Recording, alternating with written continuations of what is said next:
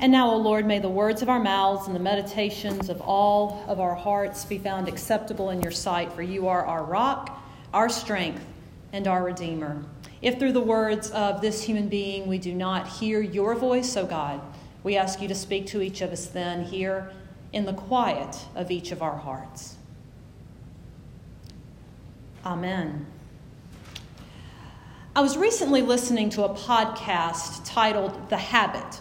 And The Habit is a part of a small publishing house in Nashville, Tennessee called The Rabbit Room. And it's mainly a space, this podcast is a space where writers talk about writing, but it can also be so much about the arts, about creativity, about all of the ways in which writing and the arts intersect with our faith in Jesus Christ. And last year, the host of The Habit, named Jonathan Rogers, interviewed Christian music producer and songwriter Brown Bannister. Now, Brown Bannister's name you may not recognize right away, but no doubt you would recognize some of the songs that he's responsible for both writing and producing. In fact, if you look at those hymn, one of those hymnals in front of you and turn to, I think it's page 123, you'll find the well known song El Shaddai. And that was a song that he produced and he worked with Amy Grant on it, and it has become a timeless classic in our modern hymnal today. And that's just one example. And Brown Bannister was especially well known in the 70s and 80s and early 90s for this work that he did. Now, in this recent interview from last year, Brown Bannister told Jonathan Rogers about an idea he had been exploring that he had heard about. And this idea was that there are two types of people in the world. Now, he acknowledged that this may seem a little too generic or a little too reductive to put people, all the world's people, into two categories. So just bear with me here as we kind of flesh this out a little bit because there is something to learn from it. Brown Bannister said that some people are here I am people. Our instinct as here I am people is to walk into the room and take charge, to walk into the room and start talking, to show up ready, equipped, tank on full, ready to present what our gifts are to the world. Being a here I am person is not a bad thing. It is, we need here I am people in the world. And he said that he saw it a lot. He especially saw this personality among the performers that he had worked with, especially anybody who took a stage of some sort in the work that they did, they had to bring that confidence of being a here I am person to what the God had called them to do. And on the other hand, from here I am people, you have there you are people. There you are. And there you are people. Our instinct is to lean back more than lean forward when we encounter others. We're the people who walk into a room with our focus on what can we do for somebody else? We're the people who walk a bit more hesitantly, who are more consumed, consumed with reading the room and identifying what is needed rather than to immediately offer what it is we have to say to that room. Now, here's the thing, friends we can have a healthy mix of both of these. You may be hearing this and saying, well, Yesterday, I was a here I am person, but today I'm feeling a bit more like a there you are person. We can be a healthy mix. We can also evolve from one to the other over time. But with those basic descriptions in mind, many of us would look at this story of Isaiah and jump right to verse 8, a verse we all know so well, and say, Isaiah is a here I am guy. I mean, he says it right, right here in the scripture. We could easily say that about him. We could easily say the same thing about about the prophet Samuel because after the Lord called to him over and over, he got up in the middle of the night. He went to Eli the priest and said, Here I am, you called me. Even Mary, the mother of Jesus, after Gabriel the angel visits her, at some point she uses the phrase, Here I am as well. But here's the thing we often miss when we skip verses and go straight to that chorus of Here I am, Lord. Isaiah is only able to say, here I am to the Lord in verse 8, because for seven previous verses, he is overwhelmed with God, uh, with saying to God Almighty, There you are. For seven verses, Isaiah is focused on saying, There you are to the Lord. In verse 1, after a brief moment of telling us about when he's writing and who he's writing to, to give us some context, Isaiah declares in verse 1 I saw the Lord.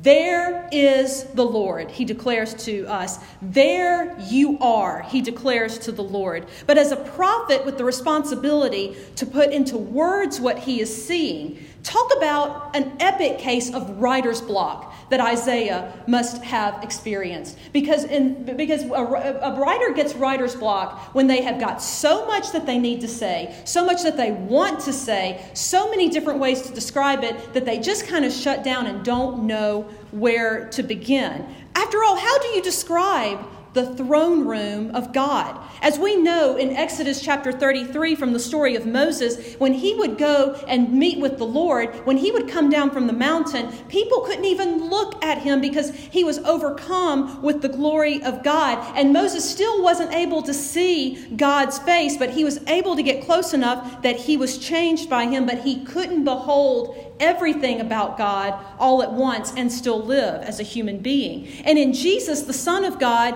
yes, we see the Father.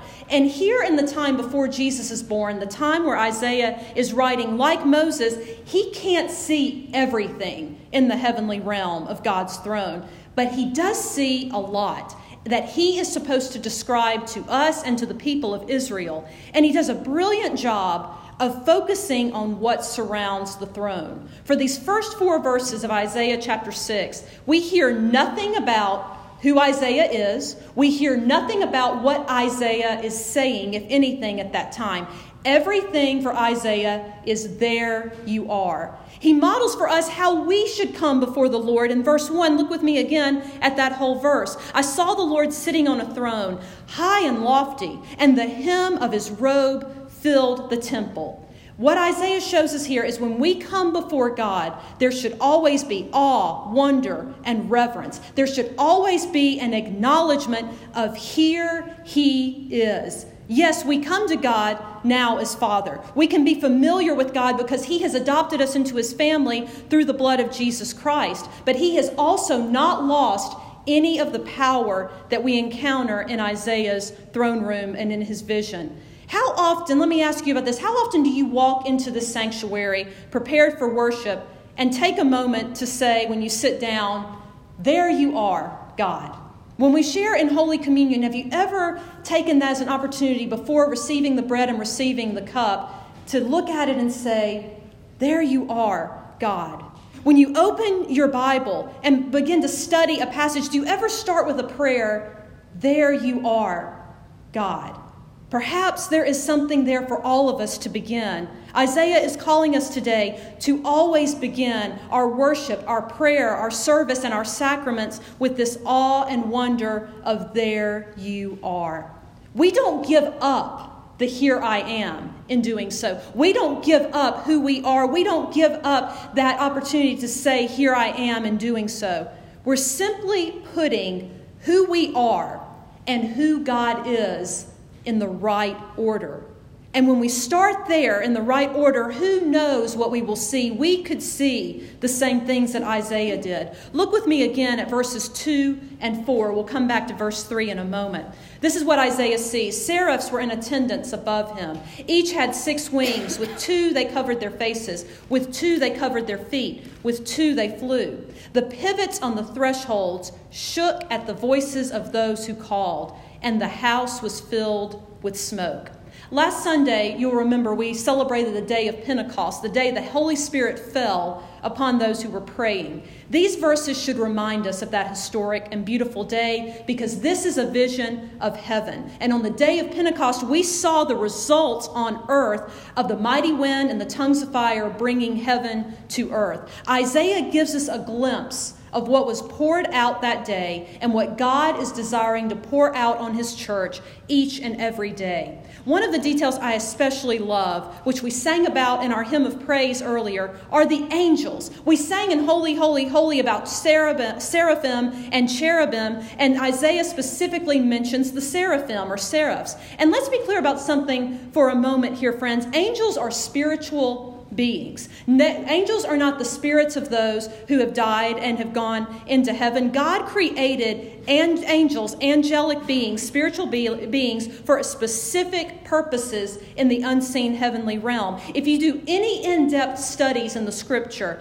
about angels, you'll discover they are not little meek and mild winged creatures. Oh no, they are strong and they are mighty and they are the right amount of terrifying. When the psalmist tells us in Psalm 91 that God will give his angels charge over you, if you want to be protected and you know God's protecting you, you better believe God is sending the best bodyguards of the heavenly realm that you can imagine. And these angels that Isaiah is seeing are massive and they're strong and they're powerful, but they are always pointing back to the awesomeness of God. They are so close to the presence of God that they can't even look upon the awesomeness of God themselves. That's why they're covering their faces, like the Israelites had to cover their faces when Moses had been in God's presence. Some things are too awesome to behold this side of heaven. And then Isaiah adds a little detail about these angels in verse 3 that echoes throughout time. Listen again and look with me again at verse 3. And one called to another and said, Holy, holy, holy is the Lord of hosts. The whole earth is full of his glory. One angel called to another. They are declaring who God is. They're declaring that God is holy and the Lord of heaven and of earth. But not only that, they are declaring it to each other as well. They're alerting each other to who God is. The angels are absolutely consumed in a conversation of who God is. Their whole purpose is the prayer, There you are, God. And to one another they declare, There he is. Isaiah, the bystander, overhears their conversation and he wants to be a part of what is happening. He wants to draw closer, he wants to declare this praise, and he wants his life to point to who God is. But Isaiah, like all of us, knows that he's not worthy to do that on his own. None of us are. Without the blood of Jesus and his sacrifice, we're still just gazing into heaven, hoping to get a little closer to God. But now that power is available to us right here and right now. In verses 6 and 7, let's look again at what happens when Isaiah realizes what he needs. Then one of the seraphs flew to me, holding a live coal that had been taken from the altar with a pair of tongs. And the seraph touched my mouth with it and said, Now this has t- touched your lips, your guilt has departed, and your sin is blotted out. As the angel descended to Isaiah in verse 6 with a cleansing and purifying power, so the Holy Spirit has come among us to cleanse our hearts and make us worthy to draw closer to Him, to hear more of the angels' conversation, and to join in their song. There are very few places in Scripture where we hear angels speaking with each other or singing to each other. This is one example. And another example is the famous story we hear on December 24th every year of shepherds abiding in a field, and all of a sudden with them were a multitude of the angelic hosts praising God and saying to each other, Glory to God in the highest. We also see this, though, in beautiful poetic form in the last book of the Bible, the revelation of Jesus Christ, where angels are surrounding the throne and they're singing of the glory and the resurrection of the Lamb of God who has taken the seat of all power. In this particular story, though, long before the birth of Jesus, when the promise is still out there that God is coming, one of these heavenly beings comes to Isaiah, a human being with fire from on high. Pentecost and the season that follows is all about the fire of God coming among us. And that same Holy Spirit is cleansing us from within. And once Isaiah receives the coal upon his lips, only then does he hear what the Lord is saying. If we look in verse 8, it says, The Lord says to Isaiah, Whom shall I send, and who will go for us? And Isaiah replied, Here am I, send me. Here I am, he declares, ready, willing, able, empowered, but for what purpose? To go to the people with a mission set out by God Almighty, to go to the people in humility and love and concern, to speak the word of God, and to go to God's children with the perspective of, there you are, children of God, ready and waiting to hear the good news. In awe of God's creation, not just in awe of God, but in awe of God's creation of one another. In Brown Bannister's interview with Jonathan Rogers, he shared a story with which I'd like to conclude our time of reflection today that I think beautifully describes how we as the church are empowered to live with these rhythms of being a here I am people and a there you are people. Brown Bannister shares the story about how he and his wife, many years ago, were traveling with Amy Grant, the, the uh, well known singer, songwriter, and contemporary Christian music. And they were traveling with her, and this was at a time where Amy Grant was really famous and really well known. She was playing uh, to concerts in sold out stadiums to tens of thousands of people. She was a person who was in the spotlight a lot. She was a person who was easily recognized by those who listened to her music. And they were traveling somewhere and they were walking along, and these two young women see Amy Grant and they recognize her and they just run up to her so excited. And they begin talking to her and telling her about what their music, her music means to them. And they're just, and, and they're gushing and they're going on and on. Just like I'm sure everybody here has a celebrity that if you ran into them on, that you love, if you ran into them on the street, you would run up to them and do the exact same thing. And Brown Bannister said he and his wife just stood back and they watched and they said she was so gracious and patient and listened and talked with these two young fans. And uh, after she was done, she came back to them and Brown Bannister's wife said to Amy Grant, I don't see how you do it. I, I, don't think I could handle just constantly being in the spotlight like that. I just don't know how you, how you handle that. And Amy Grant looked at, at both of them and said, You don't understand. She said, That wasn't about me.